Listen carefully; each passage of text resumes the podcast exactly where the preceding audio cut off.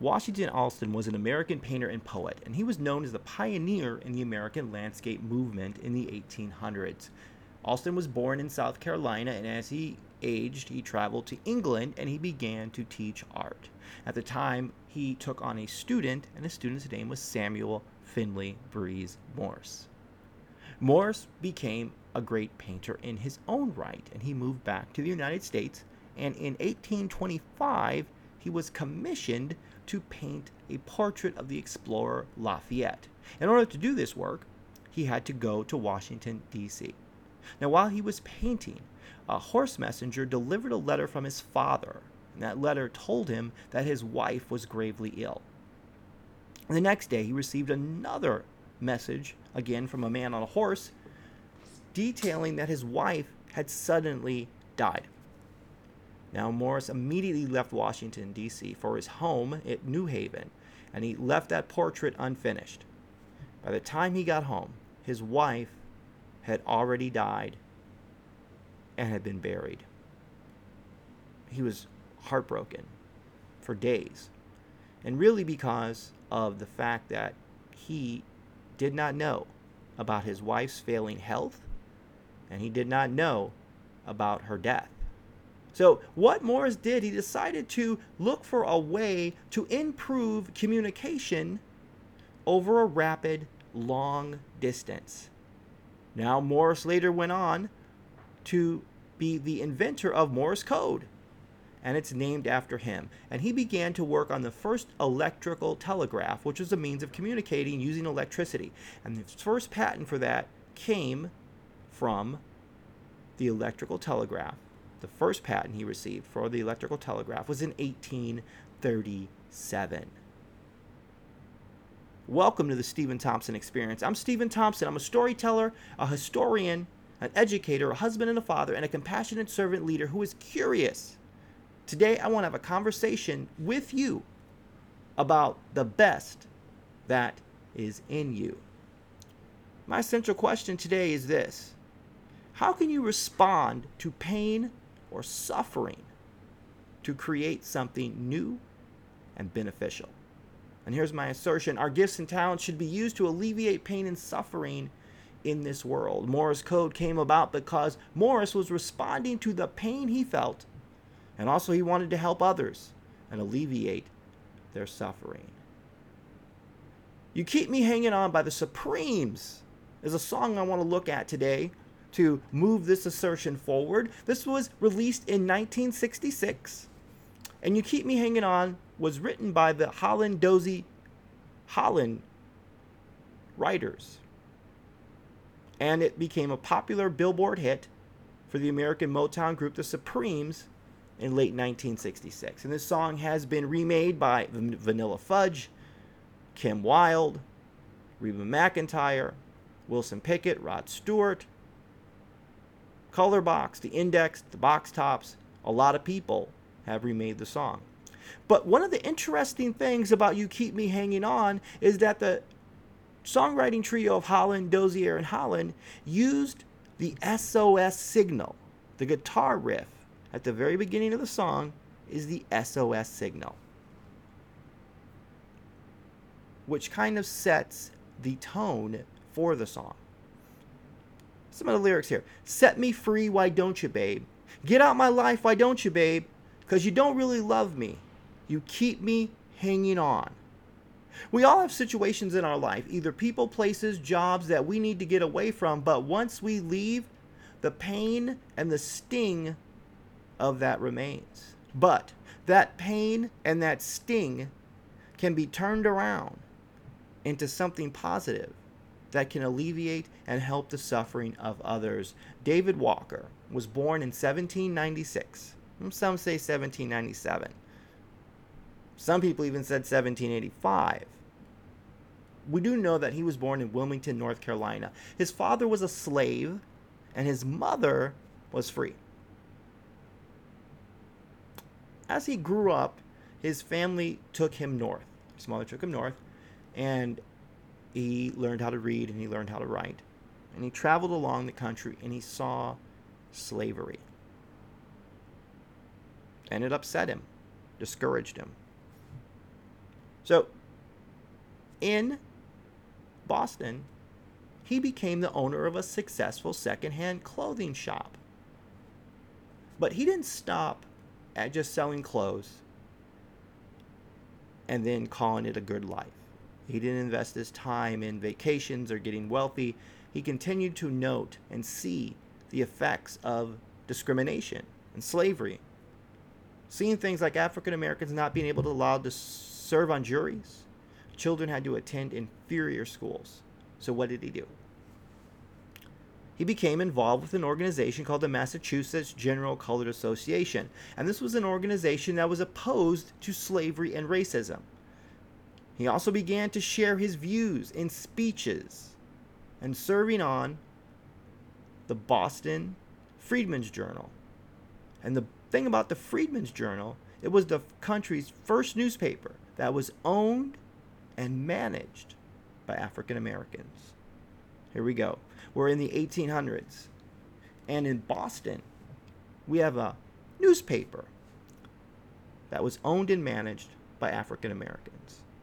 Those same African Americans would be enslaved in the South, but in the North, they were able to own newspapers. Now, in 1829, Walker wrote his manifesto. It was called An Appeal to the Colored Citizens of the World.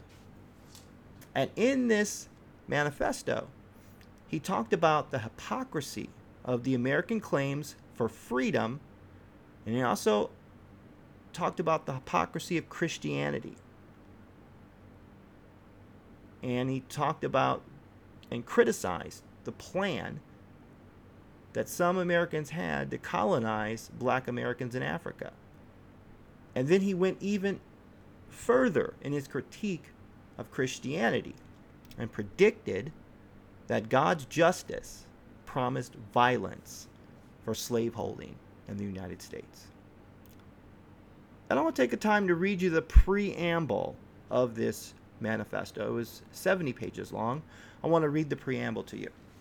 These are in David Walker's words. Having traveled over a considerable portion of these United States, and having, in the course of my travels, taken the most accurate observations of things as they exist, the result of my observations has warranted the full and unshaken conviction that we, colored people of these United States, are the most degraded, wretched, and abject set of beings that have ever lived since the world began. And I pray that God, that none like us ever may live again until time shall be no more. They tell us of the Israelites in Egypt, the Helots in Sparta, and of the Roman slaves, which last were made up from almost every nation under heaven, whose sufferings under those ancient and heathen nations were in comparison with ours under this enlightened and Christian nation no more than a cipher, or in other words, these heathen nations of antiquity had but little more among them than the name and form of slavery, while wretchedness and endless miseries were reserved apparently in a phial to be poured out upon our fathers, ourselves, and our children by Christian Americans. But against all accusations, which may or can be preferred against me, I appeal to heaven for my motive in writing, who knows what my object is, if possible, to awaken in the breast of my afflicted, degraded, and slumbering brethren a spirit of inquiry and investigation respecting our miseries and wretchedness in this republican land of liberty. Will any of us leave our homes and go to Africa? I hope not. Let them commence their attack upon us as they did on our brethren in Ohio, driving and beating us from our country and my soul for theirs. They will have enough of it. Let no man of us budge one step and let slaveholders come to beat us from our country. America is more our country than it is the whites. We have enriched it with our blood and tears. The greatest riches in all America have arisen from our blood and tears. And will they drive us from our property and homes, which we have earned with our blood? They must look sharp, or this very thing will bring swift destruction upon them. The Americans have got so fat on our blood and groans that they have almost forgotten the God of armies. But let them go on. I also ask the attention of the world of mankind to the declaration of these very people of the United States, a declaration made July 4, 1776. It says, When in the course of human events it becomes necessary for one people to dissolve the political bands which have connected them with another, and to assume among the powers of the earth the separate and equal station to which the laws of nature and nature's gods entitle them, a decent respect for the opinions of mankind requires that they should declare the causes which impel them to separation. We hold these truths to be self evident that all men are created equal, that they are endowed by their Creator with certain unalienable rights, that among these are life, liberty, and the pursuit of happiness. See your declaration, Americans. Do you understand your own language? Hear your language proclaimed to the world. July 4th, 1776. We hold these truths to be self evident that all men are created equal that they are endowed by their Creator with certain unalienable rights, that among these are life, liberty, and the pursuit of happiness. Compare your own language above, extracted from your Declaration of Independence, with your cruelties and murders inflicted by your cruel and unmerciful fathers, and yourselves on our fathers and on us, men who have never given your fathers or you the least provocation. Now, Americans, I ask you candidly was your sufferings under Great Britain one hundredth part as cruel and tyrannical as you have rendered ours under you? Some of you, no doubt, believe that we will never throw off your murderous government and provide new guards for our future security. If Satan has made you believe it, will he not deceive you?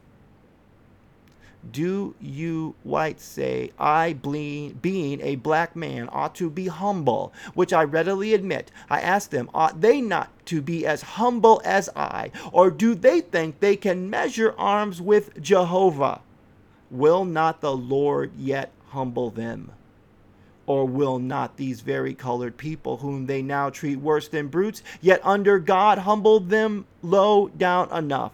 Some of the whites are ignorant enough to tell us that we ought to be submissive to them, that they may keep their feet on our throats. And if we do not submit to be beaten to death by them, we are bad creatures, and of course must be damned. If any man wishes to hear this doctrine openly preached to us by the American preachers, let him go to the southern and western section of this country. I do not speak from hearsay. What I have written is what I have seen and heard myself. No man may think that my book is made up of conjecture. I have traveled and observed nearly the whole of these things myself, and what little I did not get by my own observation, I received from these among the whites and blacks, in whom the greatest confidence may be placed. The Americans may be as vigilant as they please, but they cannot be vigilant enough for the Lord, neither can they hide themselves where he will not find and bring them out.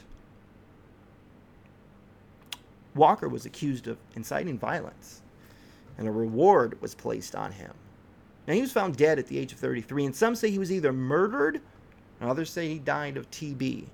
Either way, his manifesto helped to spark the abolitionist movement. And one thing, when you expose injustice, expect opposition. When you attempt to make great change in your own life, expect internal opposition. The point is, in our own lives, is to embrace the journey. Now, here's my challenges for you today. What do you need to be set free from? What manifesto do you need to write? It may come from the pain of something that you suffered, like Morse, suffering the pain of losing his wife and not being able to be there with her.